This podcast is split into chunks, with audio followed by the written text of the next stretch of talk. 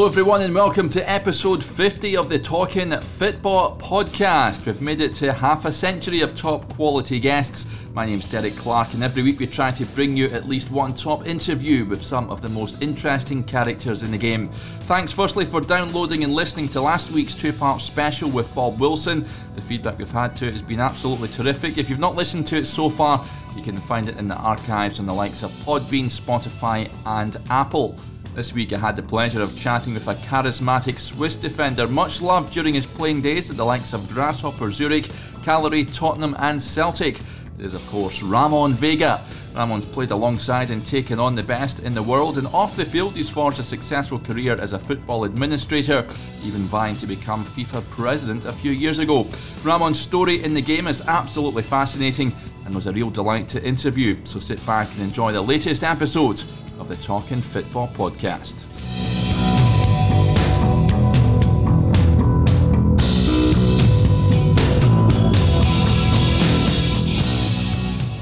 Hello, everyone, and welcome to another edition of the, the Talking Football podcast. I'm delighted to say we're joined on the line this week by former Switzerland international, Tottenham and, and Celtic favourite Ramon Vega. Ramon, thank you very much for joining us. Uh, hello, Derek. How are you? Yeah, not bad, thanks. Not bad. We are just saying off here there that the, the sunshine is blaring down. We're enjoying the weather at the moment. Absolutely. Why not? I think it's a great time to enjoy it, be outside. Well, I'm not in the UK. Uh, uh, to be honest, I'm in Hungary, in Budapest, since last few months, to be honest, and uh, I really enjoyed over here. I think they've really done a good job here. The government controlled it quite well. Uh, yes, I think uh, from point of that, I feel very safe over here. To be honest, yeah. Uh, so, but I enjoy the sun. Why yeah, not? You know. Yeah, definitely. Um, before we look back on the career, Ramon, just touching on the, the coronavirus, of course, it's affecting everyone. I think at the moment, um, in terms of where you are, uh, and personally, are you coping quite well with, with the lockdown that's on at, just now? Well, I think uh, everybody's in the same situation. It came totally by surprise uh, the overall scenario uh, in terms how to handle it, how to handle the, the, the work uh, uh, path as well, you know, the earnings and everything. Everything has to adjust somehow, somewhere, you know. And I think that came, just came by surprise and a little bit shocking as well, you know. I think it took a little bit while to to to to adapt to that situation, and then uh, and yeah, I think to be honest, you know, the main thing is to keep extremely positive about it and not just really have all these negative news all the time, every day you hear, you know, in the media, you know, yeah. uh, about how bad it's going to be and how bad it is. Uh, yes, we know that now. It is bad. Everybody, ha- each one has to have his own responsibility and take care of it as well at the same time. Because I think it's important now to do that. And if everybody is doing that, everybody contribute something for the future and go, be, go working again, you know? Yeah, absolutely. I totally agree. Um, well, look into the, the, the, career then, Ramon. What a career you had in the game, not just uh, the amount of clubs that you played for, but the, the, the, players that you played with and against. It's some names that, that you came up against. But starting off, you were born in Switzerland, of course, in, in 1971. Did you always want to be a, a footballer growing up? Um, yes, I think so, yeah, very much, to be honest with you. So obviously, born and grew up in Switzerland wasn't as such a big football country as you can imagine, you know. Yeah. uh, but I think the key part here was I think my parents, my father is Spanish background, and they were huge Real Madrid supporters. So growing up, I always watched uh, uh, Real Madrid uh, uh, playing, you know. So that really inspired me to go into the football, and then. Yeah, you need also the luck uh, to to join a good club. Um, at 16, I joined Grasshopper Zurich, uh, uh, in, in a great club to join at 16 years old. And yeah, the rest was history, to be honest here. Um, yeah, the rest was going to the national team and everything else, you know. Yeah, definitely. You said you, you've uh, you followed Real Madrid. Was there any specific players that you, you aspired to be like?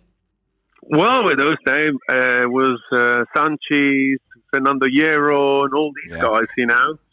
Um, so yeah, there were some great, great, great players. As always, Real Madrid has always the top players in the world, you know. So, yeah, the good thing is that, uh, and, and I didn't know that when I was 11, 12, then not even 10 years later, they're going to play them in the Champions League against them in the Bernabeu. So, um, yeah, it was a nice uh, surprise, but at the same time, uh, great joy to play against one of the biggest teams in the world, you know. Yeah, it definitely would be. Um, did you always want to be a defender, Ramon? Actually, I started as a striker. Wow. That's funny enough. I think lucky, lucky I went to the defender, to be honest you.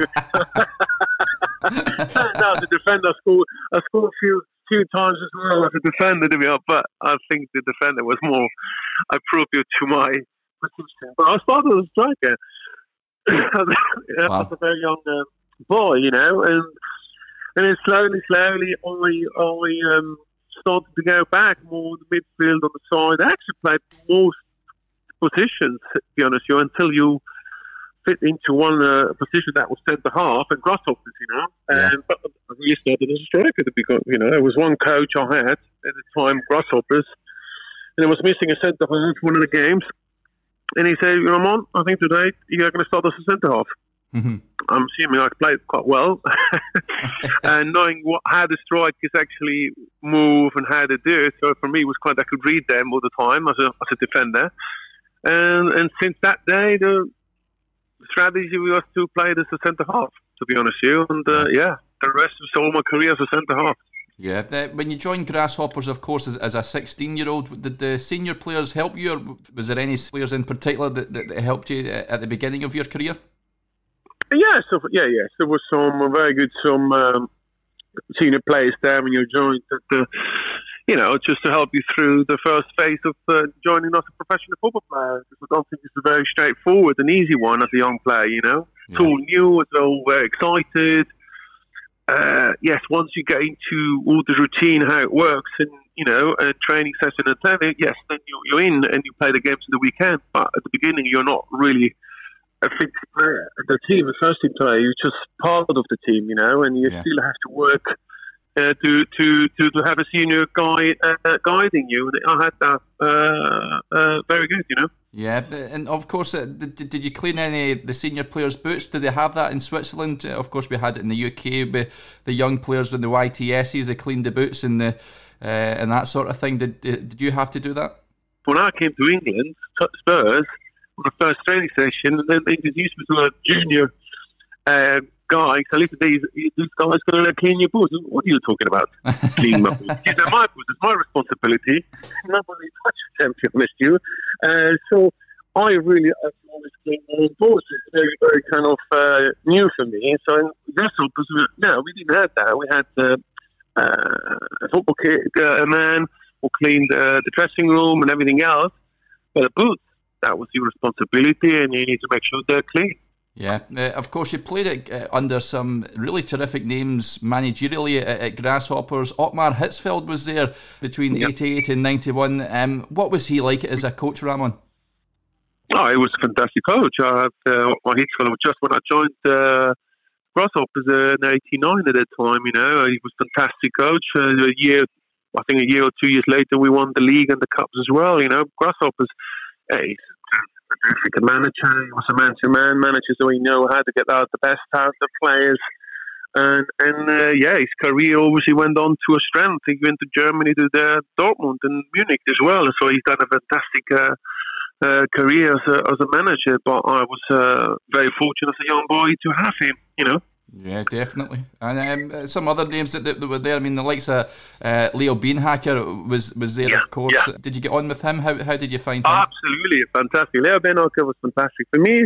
Leo Beenhakker was one where he opened my eyes in in in terms of football, how to play the football, the strategy. Um, he came with obviously with the background of not just he was a Real Madrid manager, but also Ajax Amsterdam system. You know, in those days it was a fantastic system. The way they played, um, the space, use the space of the of the game, and everything else.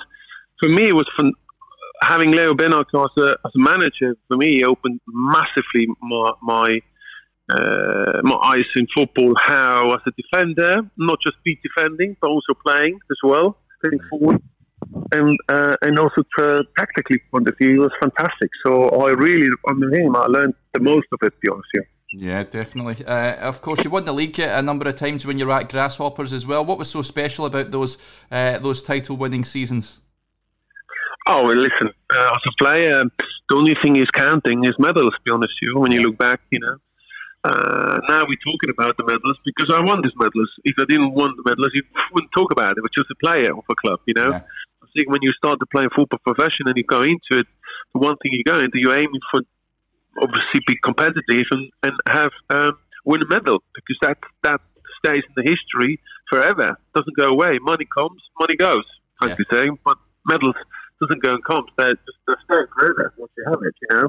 And at Grasshoppers, was uh, I think we had one of the if I look back, one of the most successful years that I was there. These five, six years I was there, one of the most successful ones, to be honest with you. Yeah, absolutely. In all of Switzerland. Christian Gross, of course, t- t- takes over, and you play under him at, at, Grasshoppers, and of course later on in your career at Spurs. How did you find him as a, as a coach, Ramon? Well, he was extremely good. I think he was also successful Grasshoppers at the time. We had a great relationship as well. Uh, I was surprised, to be honest. I was at Spurs already before we arrived to Spurs. Yeah. I only realised the day before when Alan Sugar, the, the German, called me up. And what do you think? Christian Gross is going to join us tomorrow morning. Uh, said, what, what, are you saying? uh, so I was first of all surprised, uh, but also, you know, I knew his methods had he works, the way he, uh, he's dealing. So it was very new for all the English players, obviously, at Spurs. It was not easy for him either, to be honest with you. Mm-hmm. Uh, but for me, it was quite, yeah, something already just left. When I, you know, uh, and I knew how, how he works, you know, on the pitch, you know. So, yeah, he, we, were, we had a very successful uh, period together Grasshoppers you played with some cracking players at, at, Grasshoppers as well. I was reading through that the players that you played with. Giovanni Elber joined the club for, for a period of time, of course. Yeah. Terrific striker. Yeah. What, what, what was he like to play alongside? Oh, well, Giovanni Elber was fantastic, you know. He's, he's, he's, he's, you know, he was an AC Milan signed off. Couldn't get through it when he was young as Brazil. And then he joined us on loan to, to Grasshoppers. Uh, I speak Portuguese and Spanish as well, so pretty much we were we were very good friends from start with at the time, you know for him, he, he never really played the 11 side when he came from Brazil to AC Milan. He came actually from the five-a-side kind of team. He was extremely technical. Uh, five-a-side and 11-a-side a completely different way of playing football, of course, you know. Five-a-side is very technical, fast, playing with the walls and everything else. So you could see now on, on the five-a-side games we played sometimes in the training session how good he was because mm-hmm. obviously he was used to playing like that all his life. Obviously, for him to play on the it's larger pitch, uh, and obviously uh, that, that's a completely different ball game, you know. But he got used to it over a period of years, two or three years, and he suddenly had a good season. We actually scored pretty much every second, second weekend, to be honest with you. Mm-hmm. And after that, he went to Bundesliga, and I think he was best to play in Bayern Munich. So he was a great player, very good player. Yeah, he certainly was. There was other great players there, of course, as well, like the likes of Murat Yakin, and uh, Kubilay Türkyilmaz that you, would play alongside these oh, guys yeah, for the well, national we, team. Yeah, Grasshopper at the time, we pretty much had 90% of the national team. Yeah. The successful Swiss national team. We had from Alain Sutter, Thomas Bickel, we had obviously Türkyilmaz in the front, Nestor Subiat as well. We had the Yakin uh, brothers, actually more Murat Yakin, you know. Um, Johann Vogel as well, the youngster. Uh, yeah. So we had some very, very good quality uh, Swiss players, and they were also most Swiss national team players. You know, so most of the Russian players was there were Swiss national team players in those days who qualified for '90 for the World Cup in '96 for the Euro, Euro '96 as well. Yeah, you, made your debut, of course, for the national team in '93. Can, can you remember um, making your first appearance for, for Switzerland? Yes, very much, absolutely. It was against uh, Tunisia, I think in uh, in Tunisia, I think, in the time, uh, North Africa. Yeah. I think about 20 minutes, last 20 minutes I got into it. Very nervous, as you can imagine. uh, but, uh, you know, it's, it's, a, it's a moment to, to wear uh, the national team shirt, you know, and, and play international. And then uh, for me, it was, uh, yeah, a great day. And the rest was obviously also good. I was joined with Roy Hodgson as a manager. He was yeah. a fantastic manager at the time was a national team player, a national team coach. He was, uh, without a doubt, the best national team coach uh, Switzerland had. Yeah, he had. Uh, he, he was great for Switzerland, to be honest. He was, uh, he was definitely also great for me because he was always believing me. He was a youngster still at the time compared to everybody else. I was 18, 19. He was calling me up already for the national team, and he always uh, called me up. Even I didn't play every time, but I was in the squad. So I learned a lot whilst I was with him as well. And I think, uh, yeah, it's one of the people I can also thank uh, my breakthrough internationally as well, you know. Yeah. You missed out on the, the, the USA '94 squad. Were, were, you disappointed not yeah. to make that make make that pool? Yeah, well, yes, absolutely. I was uh, very disappointed because I went through the whole few years of qualification of uh, to the World Cup '94. We had an extremely very hard group at the time: Sweden, Italy, uh, you know, we, we beat Italy, we drew with them as well at the time. You know, we took you know in the nineties. Italy was a very strong team as well. You know, and then yeah. be on the bench, PS, be with the squad all the time, and and then suddenly at the last minute you're not being part of, of the big tournament where everybody dreams as well to be a player. You know. Mm. Uh, so he was disappointed, but at the same time, I knew I was very young. I was one of the youngest as well in the squad at the time. Uh, as a centre half, and I got other, yeah, much older centre half who played most of the qualification. Yeah, they deserved, of course, to go, and uh, and and I was uh, not doing that. But I believe to me that uh, we have definitely a good chance uh, on the Euro '96 to go. That's what uh, that was my my biggest chance was uh, coming then. You know. Yeah, definitely. Funny you should mention that. I was going to talk about that. They are showing it on, on the TV again because there's no football. I was watching the Switzerland match against England there just the, the other week there. And uh, what was it like to play in, in, in that tournament, Ramon? Oh yeah, this is, it was it was fantastic. I think the opening game against England at Wembley Stadium. We were talking about the old Wembley Stadium, you know. Um, it's uh, it's uh, it's a dream uh, to come through, you know. As a player, you play the opening game. You're playing in England, you know, home football at the same time, and you know the song is coming home. All of the, the ambiance all around the game was fantastic, you know. I still, even now, talking about it, that long walk in the tunnel in Wembley, yeah, to go to the pitch, that's just memorable, and it's it's nice. Oh, I experienced a few times, not just in the opening game, also with Spurs later on, yeah, with the League Cup uh, win.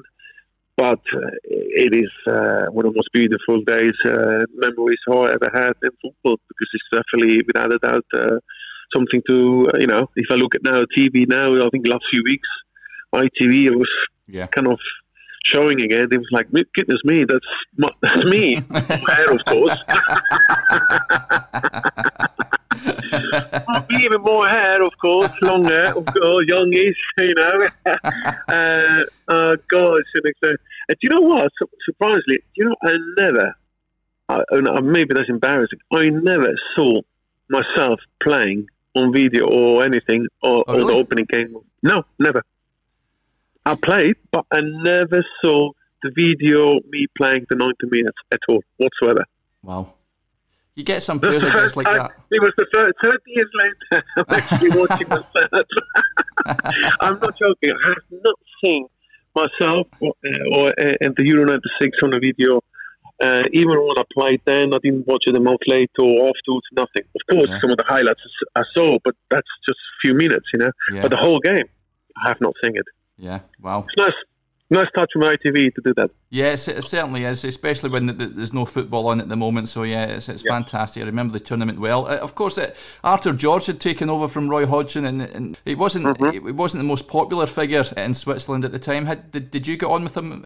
Uh, I, listen, I got on quite well. Being honest with you, I would say I'm not a complicated uh, person or player. To be honest with the managers, I've got, got on quite no, it's just simple, you know. But he, he, you know, I think he took over something where like we're talking here. Roy Hodgson done an enormous work with the Swiss national team. You know, It become a massive success. You know, coming on the back of qualifying the '94, uh, of course, going to Inter Milan just before the Euro '96 has given a little bit.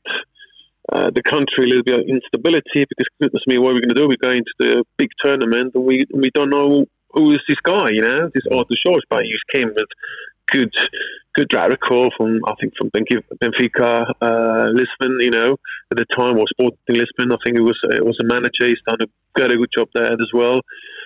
Yeah, he had a different approach than Roy Hodgson, of course, and that was new because when you got used to a one coach for a long time and the routines, the way he plays, the way he talks, uh, you, know, you know, as a player, you get used to it, you know, and then suddenly a new person comes up. Of course, you need to adapt, and that takes time. Yeah, just touching on, on Roy Hodgson, Ramon, can you believe he's still managing even even to this day? I know he's at Crystal Palace just oh, now and he's in his 70s. Oh, oh yeah, oh, I can still believe it. This, this Roy Hodgson is unbelievable. He, he, he, loves football through and through. He's a, he's a gentleman first yeah. place to start with. He's really, really good. Uh, you know, he's a clever guy as well. He speaks quite a few languages. He was managing a few countries as well. Uh, well, this is one of the surprising stuff as well. When you're managing Switzerland, you know, you, of course, uh, you need to not just English because most English players most likely understand English, but you need to have French, German, potentially. Italian as well.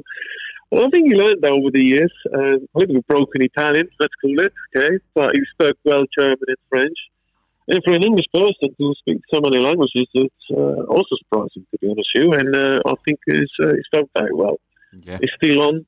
Uh, he's done a fantastic job with Crystal Palace as well, and I hope he's still going all that, you know. Yeah, definitely. After Euro '96, of course, you would leave Grasshoppers to uh, to go to Italy and join Cagliari. Um, did, was, yeah. was there any other offers on the table at the moment? Were you, were you disappointed to leave at the time, or did you feel that it was the right time to move on?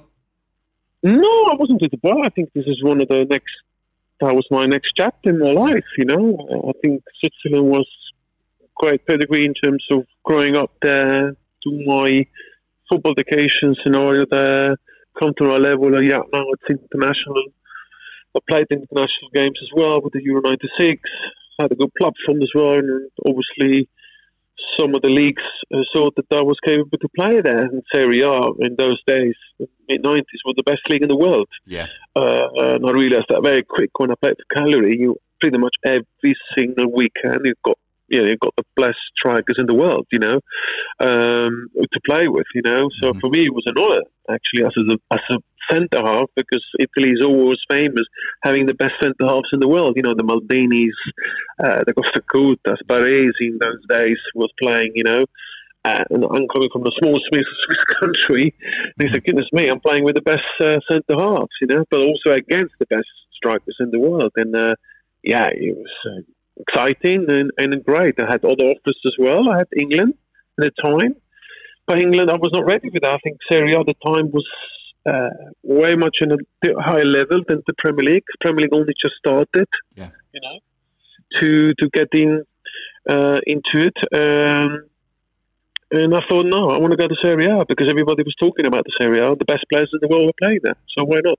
Yeah, they certainly were. And, and there was one man there that, that Leeds United fans will be familiar with. Uh, Massimo Cellino was, was the president. He's um, quite an off, off the wall character. Did you have any, any dealings with him? oh, he's, he's, he's a fruitcake.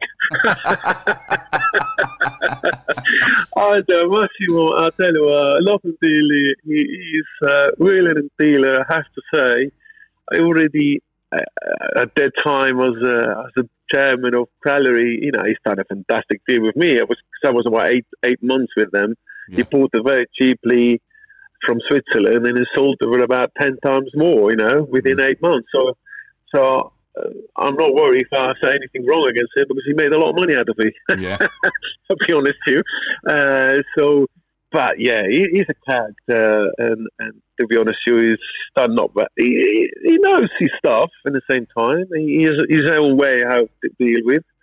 And I think um, in Italy might work very well because that's the way the attitude and potential some handling was working over there. But when you come to the UK, uh, yeah, some people might lead tonight they were surprised the way he was, you know.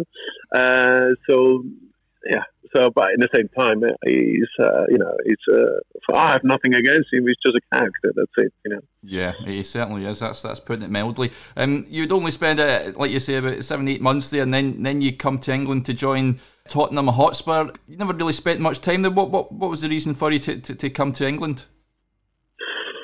Well, I think that six after Euro '96, he immediately joined Cagliari. Um, played, I still continued playing well in the Serie A we talking playing uh, against Roberto Baggio, Del mm. Piero, Zidane, uh, Boban Savicevic. Uh, we talking Ronaldo, the Brazilian, uh, Beppe Signori. Uh, wow. Listen, uh, this this is uh, the best of the best we can have in in, in, in the world of strikers, you know. And playing against them is obviously a good test as a defender And I think uh, you know, in England, I think they was still on on the list, even from the Euro '96. They still were watching me, and there was Spurs of Leeds. We're talking about Leeds United was also yeah. there. At the time, George Graham was the manager. Yeah. And Liverpool as well, you know. Um, and he, in Italy, was AC Milan. Uh, also uh, interested at the time. But then Spurs, yeah, was my gut feeling was to come to Spurs, and that's it. They say, okay, that's time to go to move on, you know. Um, and you know, big club. Uh, it was new because, of course, uh, you know, it's, it's it's a new start. It's in different country again. It was London, big city, of course, you know. So it was all new for me to start with. But yeah, I was excited to join a big club at Tottenham as well. Yeah, you mentioned some of those names that you played against in Serie A, Ramon. I mean, absolutely breathtaking players. Was there anyone in particular that, that gave you a, a hard time more than most? most of them, be honest with you. I'll tell you what now. I, I tell you what, most of them, uh, I would say I can call the taxi every time that started, you know. no, I think, you know, obviously Zizou and all these guys were very good, but Ronaldo, the Brazilian, is off the clock. That this guy was just, uh, yeah, if if you let him turn uh, against you, uh, you better just spray mm. every second because he's absolutely going to hammer you. Yeah. He was at fast, very quick with the ball he has creativity. He, he had everything yeah. in the jukebox. To be honest with you, I never see a player like that in, in my life. Uh, from my point of view, one of the best players in the world, without a doubt. He was very difficult to play with. Gabriel Batistuta, uh, yeah. without a doubt, the Argentine guy. He was just, you know, terrific, wasn't he? Around the 18 yards box, he was just that's it. That's the target. He will not miss it. You know, if he leaves just one centimeter free, he will just yeah. curl it in or do whatever is needed to be done, you know. Um, so I think between these two, they're tough opponents, to be honest, you on the day to play with against, against them. So uh, yeah.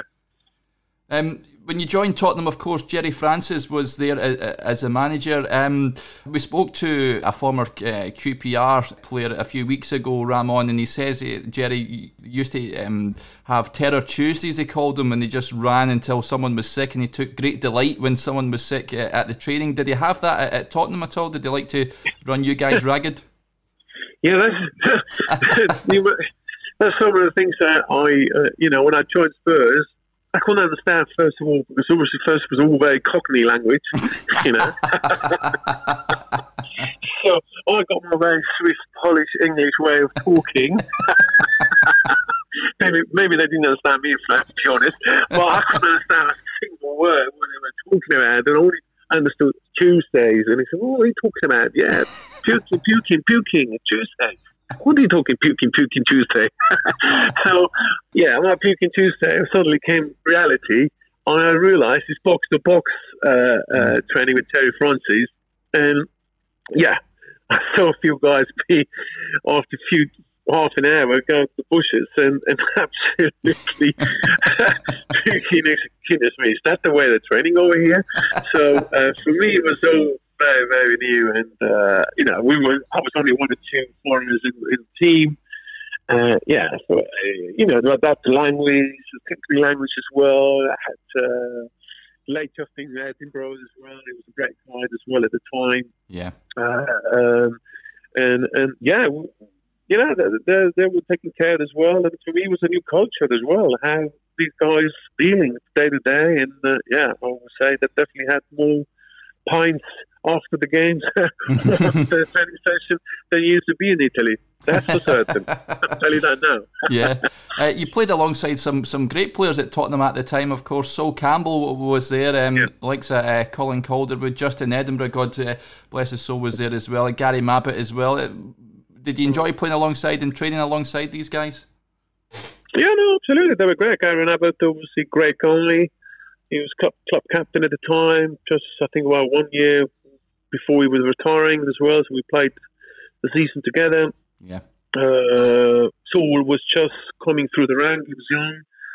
I saw when I when I joined them, he was a big fella, you know, big centre half. You can see he was fast as well, strong. uh, you know, uh, and then uh, you know, grow to the be a lead and, and a national team player as well. You know, in England, so it was great. Obviously, David Ginola coming later on, and Jurgen Klinsmann.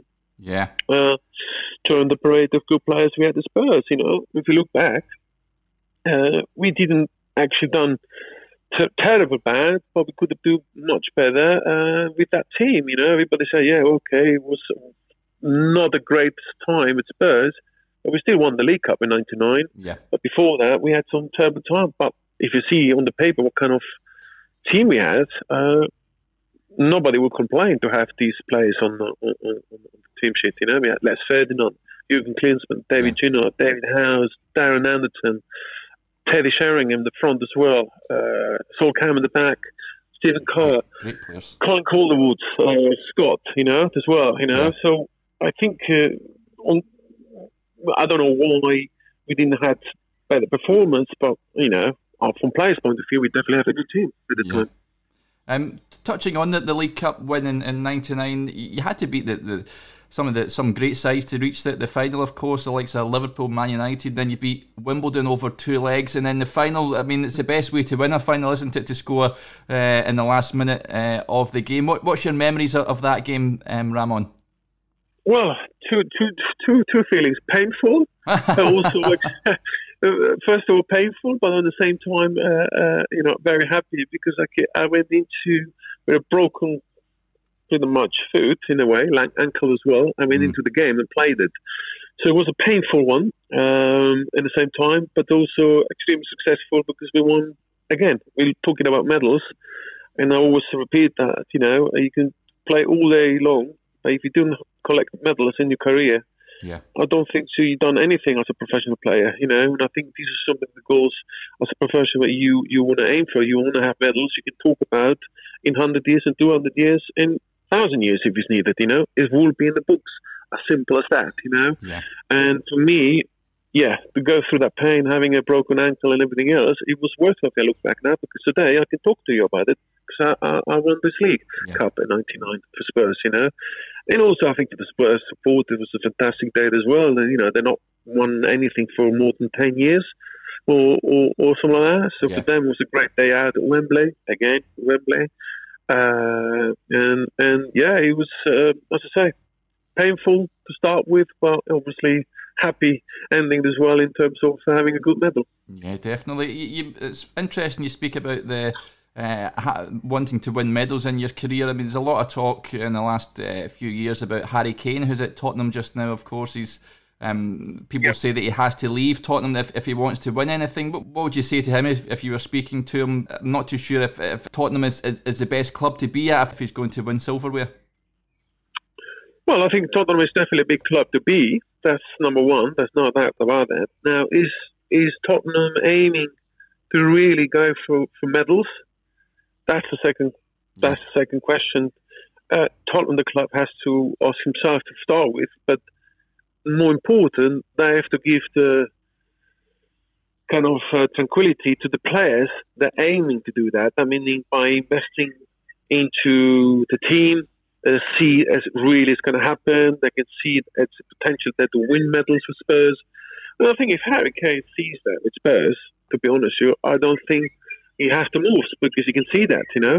Mm. That so they make a big effort to do it, and afterwards, uh, it's end of the day, he's still playing football. You still have to win it on the pitch, you know, and nobody can, can buy that. But I think the, the key part is if Spurs gives the the feeling to the, the Harry Kane to that we're going to win the league or we're going to win something, you know, he will definitely stay. But on the other hand, if he doesn't feel that, he doesn't see it goes that direction, then uh, without a doubt, I will also advise him, listen, uh, as long as you're young and you've got a club who really can see it's going to win the league or, or bigger, yeah. then you should move. Yeah, yeah, it's, it's, it's, a tough one for him. I've got to say. Um, uh, of course, when you're at Tottenham, you played. Don't play there anymore. But White Hart Lane is where, where you played to, um, for for Spurs. What was your memories of playing there? Did you enjoy playing there?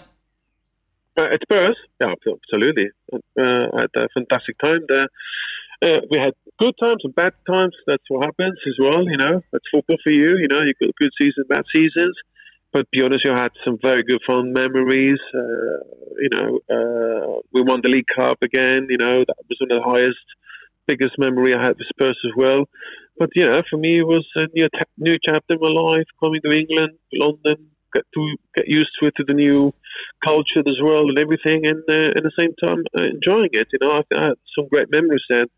League Cup is without a doubt the the best memory I had. You know. Yeah. Uh, have you been to the, the new stadium, Ramon? Well, yeah, yeah, it's a fantastic stadium. Oh, absolutely, it's definitely one of the best in the world. It's uh, it's uh, world class. Yeah. And now the the team has to be world class. The stadium is, but the team. Yeah. Not yet. I call it, you know. so they need to improve that, you know. So uh, let's see. That's why I think when we talk about Harry Kane before, I think he, he could see the potential there. He got fantastic infrastructure you know, the training ground and everything. You know, if I look back what we had compared with what they have now today, this, this is a completely different planet. You know, they, they have swimming window pools and you name it. We yeah. just had, yeah, if, if we just had one little dressing room with a small little fitness uh, room where hardly 10 people had space into it, to be honest with you, mm. uh, compared with what they have now today with chefs and everything else this is, uh, you know, the football today compared to 20, 30 years ago is a completely different ballgame. Yeah, it certainly is. Uh, Christian Gross, of course, uh, spent uh, a few months at Tottenham. But were you, were you sad to see him when he left the club eventually? It never quite worked out for him at, at Spurs, did it? No, well, I think it took uh, a very difficult period of Spurs, I think. You know, yeah. I think, that first of all, the courage to even take that job at a time where Spurs really we took in the relegation zone yeah. uh, was going at that time. You know that you know for Spurs fans was a very tough period as well for players equally because we you know we were under pressure. We make sure that we stay up and everything.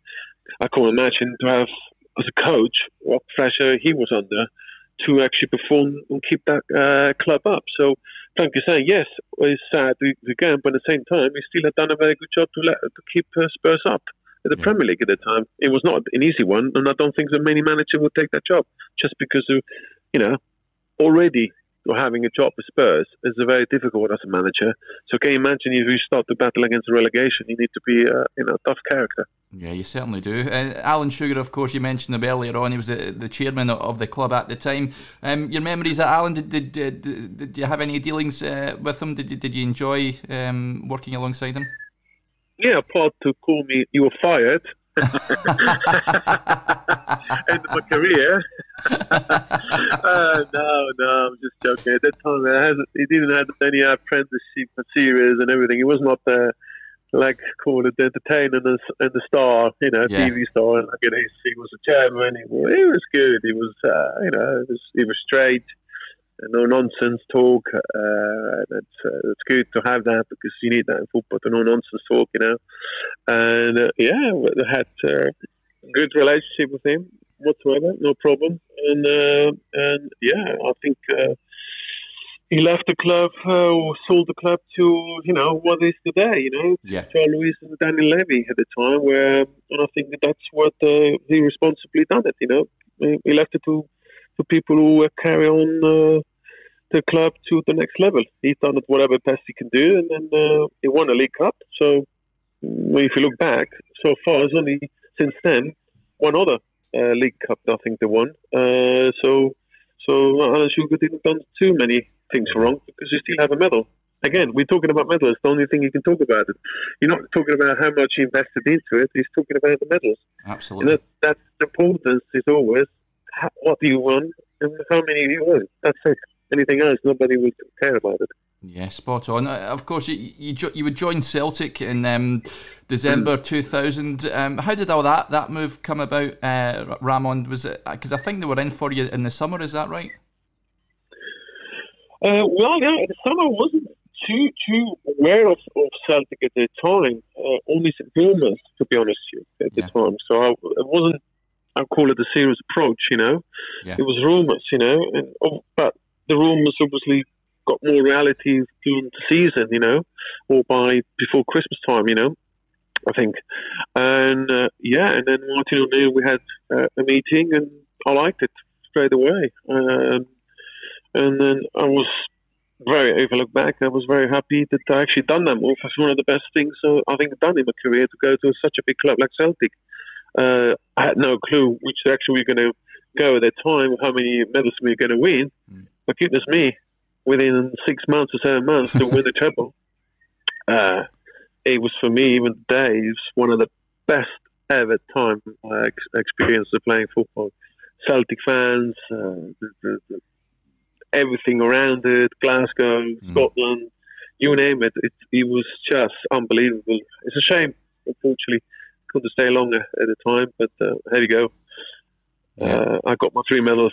Nobody can take that away. Yeah, absolutely. And of course, you, you mentioned there Glasgow. It, it's, it's unlike many other cities if you have the, the Rangers and Celtic rivalry. Um, a lot of mm. big players can struggle with under that sort of microscope and, and, and, and pressure mm. and what have you. But is that something that you, you really enjoyed? I enjoy it because I think this is part of football as well. You know, that's where you know some of the players. You know, I, I from all career saw a lot kind of players fantastic players, quality players. You know, you see them in the training ground where, goodness me, not even one person's watching them. You know, mm. but once suddenly 50, 60,000 people watching them were coming out to that, they're just paralyzed. They're pretty much what's happening. He used to be unbelievable during the week. What's happening today? He couldn't really actually play what he used to play. So the pressure obviously was coming down, and and, and, and he couldn't perform. So it is very a character. Football is not just a talent, but it's also a character uh, uh, to, to, to, to look into it. If you actually can play in front of 50 or 60,000 people, or even more, to be honest with you, and if you have that character and confidence, then you start to be a professional player. So, from my point of view, I really enjoyed that. I really enjoyed the, the bus when you're coming out to uh, the tunnel, especially at Celtic Park. This is unbelievable, you know. It's like uh, 60,000 people, and sometimes it sounds like it's 200,000 people are there in the stadium, you know. Yeah. So, and, and the one thing I always loved is to hug, you know, before the game, you know. And you can hear pretty much the whole stadium wanted to listen to us, to the captain when he's saying, you know. And when you come off that, that just that atmosphere is just unbelievable. And I think for me, uh, I got some great memories of Celtic and uh, and also Glasgow as well. Had a great time up there as well. My Celtic as supporters, the club, wonderful. Yeah, wonderful. Yeah, you played in a few old firm games. Of course, you came out in the, the winning side and a, a number of occasions against against Rangers. What what was that like to play in, in, in those games? Yeah, old firms. I always uh, we. I heard that always in London when I played uh, Spurs. Always we, we had a London derby, you know, yeah. Spurs Arsenal, or Spurs Chelsea, Spurs West Ham. Yeah, obviously Spurs Arsenal's the biggest, North London, you know. So we had some massive games there. And when I played in Italy, when I used to watch Lazio, Rome, or AC Milan Inter Milan, those are big derbies. Yeah. But when I play against Rangers, that was different, different level. It was just, just complete. It's one of, without a doubt, the biggest derby in the world. You know, that uh, it's on the day. It's not just the day; it's the whole week, the preparation before the game, yeah. Uh, prior the training session, or Celtic supporters going around to watch us, about a thousand or two thousand people watching the, the training ground. You know, I remember that. I said, "Wow, this is unbelievable!" You know? And then on the game, it's just goosebumps. Just before the game starts, the whole stadium is just trembling. You know, to be honest, you to, to watch the game, and then uh, it's it's a wonderful experience. And uh, to say, it's uh, for me, it was one of the best experiences in my career to have that. And uh, you know, if every young player or any player has a chance to join Celtic or uh, as such, I think he should take the bike and or run up there as soon as possible because he will never regret to do yeah. that. Yeah, yeah, it's a huge club. You're, you're quite right. You, you said that you, you, were disappointed not, not to stay on. Um, was there was there any possibility that, that, they're looking to keep you on there at all, or was it a case well, of you had to leave? Well, not particular to be honest. You, know, that's the disappointing part of you, because obviously I played quite well in that season. Yeah. Uh, I thought, you know, uh, you know, early stage already before the season uh, finished, I already stated I really actually wanted to finish my career there. You know, to be honest, you.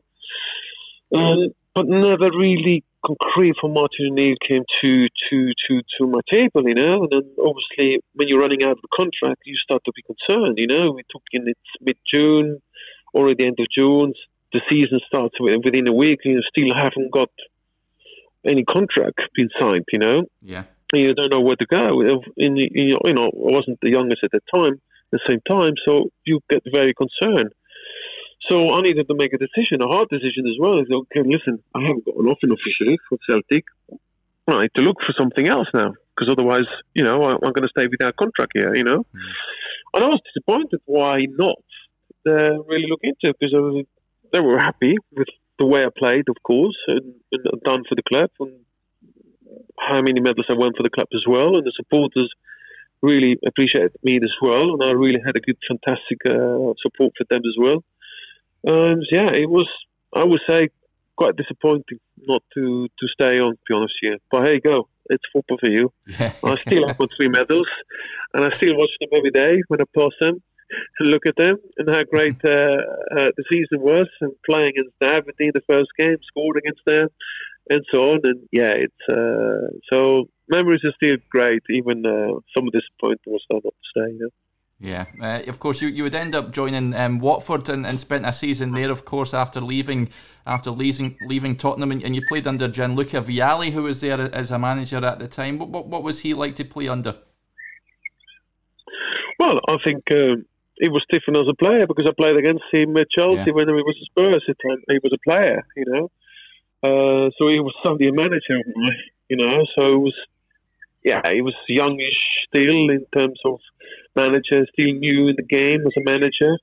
And of course, we need to learn as well, you know. But we had a very difficult season.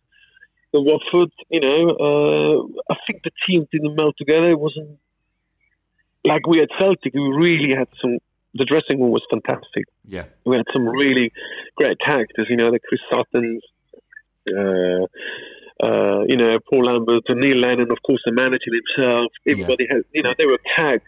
They had uh, the, the, the, attitude as well. You know, Chris Sutton, in, you know, was he was choking and taking the mickey of everybody, you know, uh, and so on. And, uh, and, I was calling him the foreigner. You're the foreigner. I'm not the foreigner because you're English. and, all the, and all the Scottish players were behind me and said, "You're right, Ramon." The foreigner.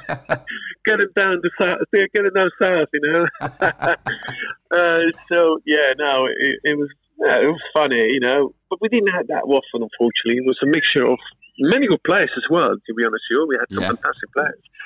But, you know, so, so it's again, not just names and, uh, and quality players can make you a good team. I think it's it's characters and, and, and uh, a mixture of both that makes you uh, a good team. That's a job with the manager or the sporting director, of course, is responsible to do that. You know, and I realised that as a player that you know you can't just get quality players in one go and then suddenly it works out. But it didn't work out at Watford. And then on top of that, uh, financial crisis coming in place there because the ITV uh, contract was collapsing, and then suddenly, yeah, they didn't have too much money, and that means for me was. Yeah, finishing already after one year because obviously they couldn't afford continue paying uh, us, so we need to make an agreement with them to release us, you know, yeah. as soon as possible. Yeah, uh, you, touched on some of the players at, at, Celtic there. Neil Lennon, you mentioned, of course, he's the, the manager at the moment. Did I guess he was quite a, a, ferocious and fiery character on the field? Was that what, what he was like in, in the dressing room as well before games? Yeah, absolutely. We liked it. Absolutely, you know. Uh, he was uh, very flying. He was very kind of on the pitch as well. It was demanding as well in terms yeah. of you know, pushing the players and so on, you know.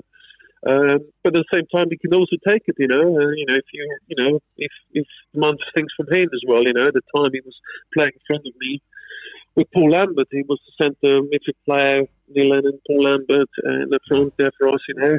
We were communicating quite a lot together uh, on the football pitch, you know so yeah, it was firing. It was uh, very motivating, uh, and uh, but the bottom line, it was super super nice guys as well off the, off the pitch as well. When the dressing, when we training finishes, uh, we had a good chat with him as well. So I'm not surprised he's uh, successful as a manager as well because I think he has also this man to man quality uh, management. You know, I think as a manager, that's one of the important uh, skills you need to have. You know. Yeah, but when you mentioned when you joined Tottenham at the time, Ramon, and you had to get used to the, the Cockney accent, did you? Did it take you a while to get used to the, the Glasgow accent when you went up there? You're right, big man.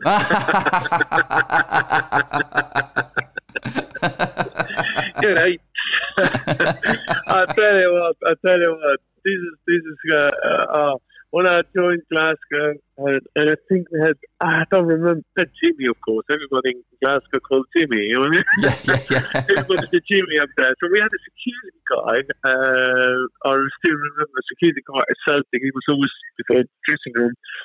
Uh, smallish guy, but he always called me big man. Everybody's calling him the big man. He said, how they call you everybody big man? You're smaller than me. but I could not understand one single word what Timo, the security man, was saying. He was robbing Glaswegian. I have, I have to say, I couldn't understand what. Please, please, slow down. Slow down. What did you mean? What did you say? uh, but I tell you what, it was fun. Uh, yeah, I, I, I, enjoyed Scotland as well, and uh, what I love about Scotland, and Scottish people as well. You know, it's not like I like this directness. You know, it's straight to the point, no yeah. nonsense talk uh, you know exactly where you stand, um, and that for me it's more important than anything. And uh, yeah, I embraced Glasgow in the same time. Great city, great people, and uh, you know, even better for a great club like Celtic to play. So what else you like? What, what else you want to have? You know. Yeah, definitely. Of course, you spent a season in France and then you, retired at uh, the age of yes. 33. Yes. Which, um, were you yes. ready to retire at that at that point, Ramon, or was it a case that you had to you, you had to hang up? ready? I don't think you're ever ready. To be honest with you, yeah. when you love that the game, it's it's a difficult one to to let it go. You know, you always you're always going to be a little boy, you, you know, we have a ball, you know, even you're playing with 50 or 60, you have a ball in the garden, you're like a little boy, you know, happy mm-hmm. smile, and you want to, you know, and that's the beauty about football, you know, it, it makes you happy and you, it makes you feel young as well, and, and, and you will never ever be young, to be honest with you, you know. But there's a time where reality check continues as a professional player, so you need to move on, and that's the toughest part of, I would say, every professional player in the world, you know, that. Uh, uh, what's next, you know, and that's very difficult to, to take on, you know. It's mentally as well. How how you going to move on to the next life? Are you prepared uh, to go to the next life? Uh, you know, suddenly from everybody wanted you, nobody wants you.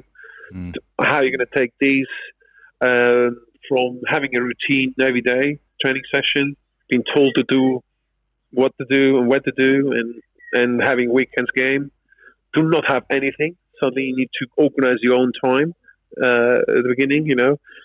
So all of that is a big impact. You know, people under, underestimate it. Of course, they would say, "Yes, okay, they've got plenty of money." Yes, that's one thing. That's yeah.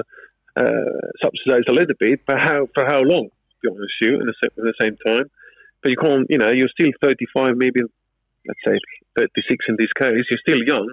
Most the people uh, they're starting their career at a time that's the age where they're starting to have good positions in the companies, start earning a little bit more money, building up families, etc. Most of the players all done that by 36. Yeah. So for them to start from scratch, it's a very difficult kind of uh, uh, uh, way to do it. You know, of course, some money helps to start with, but you know, it depends how well he manages there afterwards. It's not forever, and not everybody has potentially the skills to go to a new, new job. You need to learn new things and stuff. So it's it's it's a big big impact to be honest with you, and that's uh, I think most of the players uh, worldwide uh, has that problem, you know, and even today still, even with the money they're earning today, I think uh, it's still a problem, you know. Yeah, and when you when you did retire, you moved into uh, the business side side of things. Was that something yeah. you, you always fancied doing, with, with, even throughout your, your playing career, moving into that side of things, or um, did that sort of just come like a bolt yes. blue? Uh, yes, I had always an eye on, on that side. I think for, I think it's coming from. I was also lucky to born and brought in Switzerland, where they had a great education system. Yeah. The Zurich Grasshoppers, uh, the time where I was joining, 16 years old, really, I think I was kind of the first pilot program uh, having an education in football. I football and education together, so I had the business and finance degree in banking, uh, but also in the same time playing football for Grasshoppers.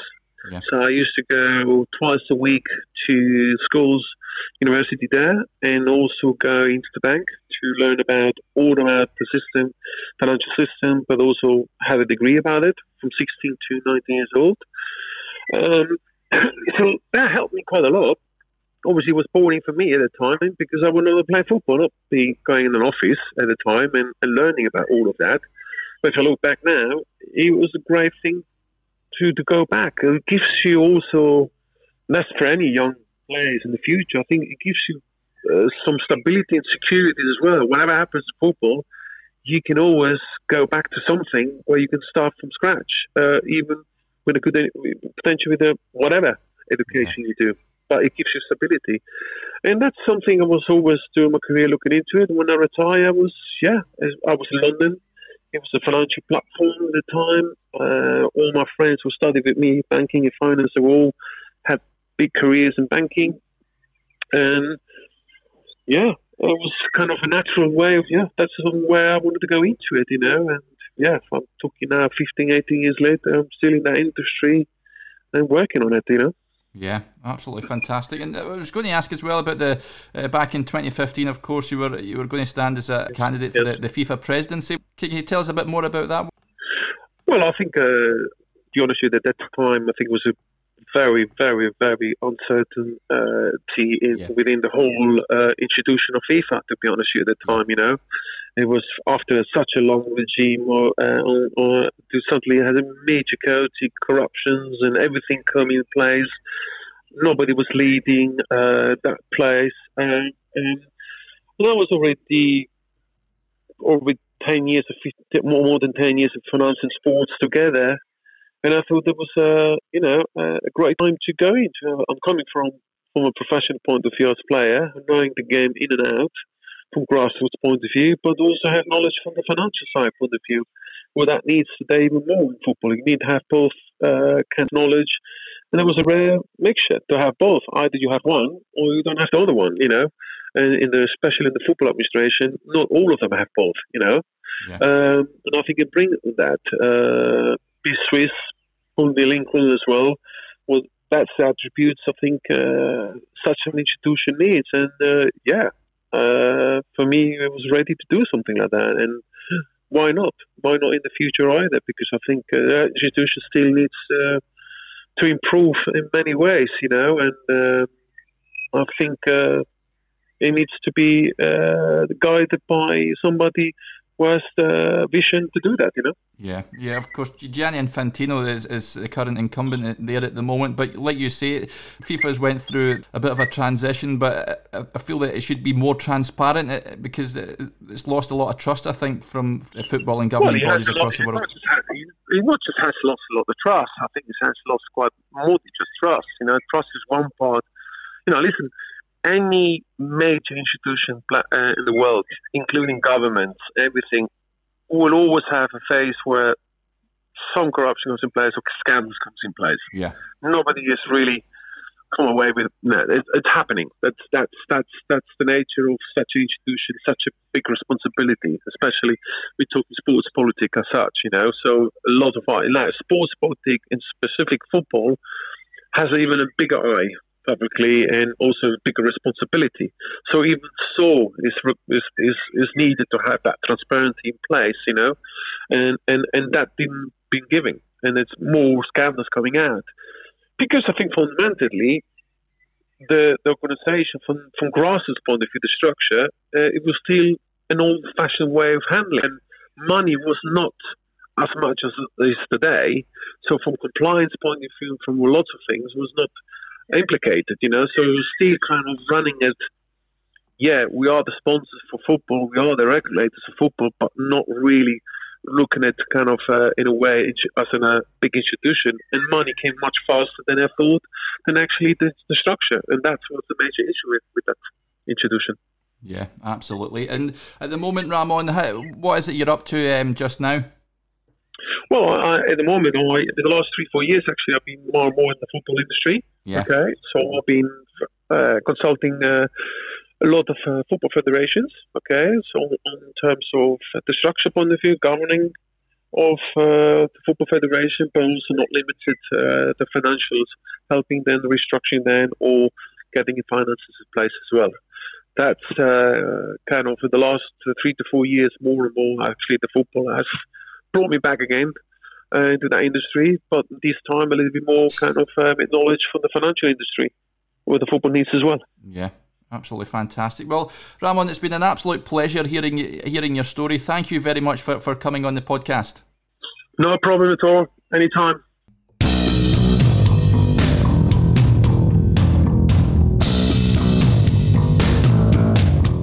Well, that was episode 50 of the Talking Football podcast with Ramon Vega. If you want to listen to any previous episodes, you can catch them all on Apple, Spotify, SoundCloud, Podbean, and by visiting the recently launched website talkingfootball.co.uk. It features a host of interesting articles taken from the podcast interviews.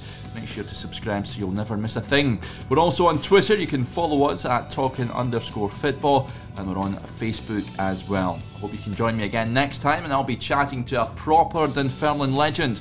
But until then, stay safe. Bye for now.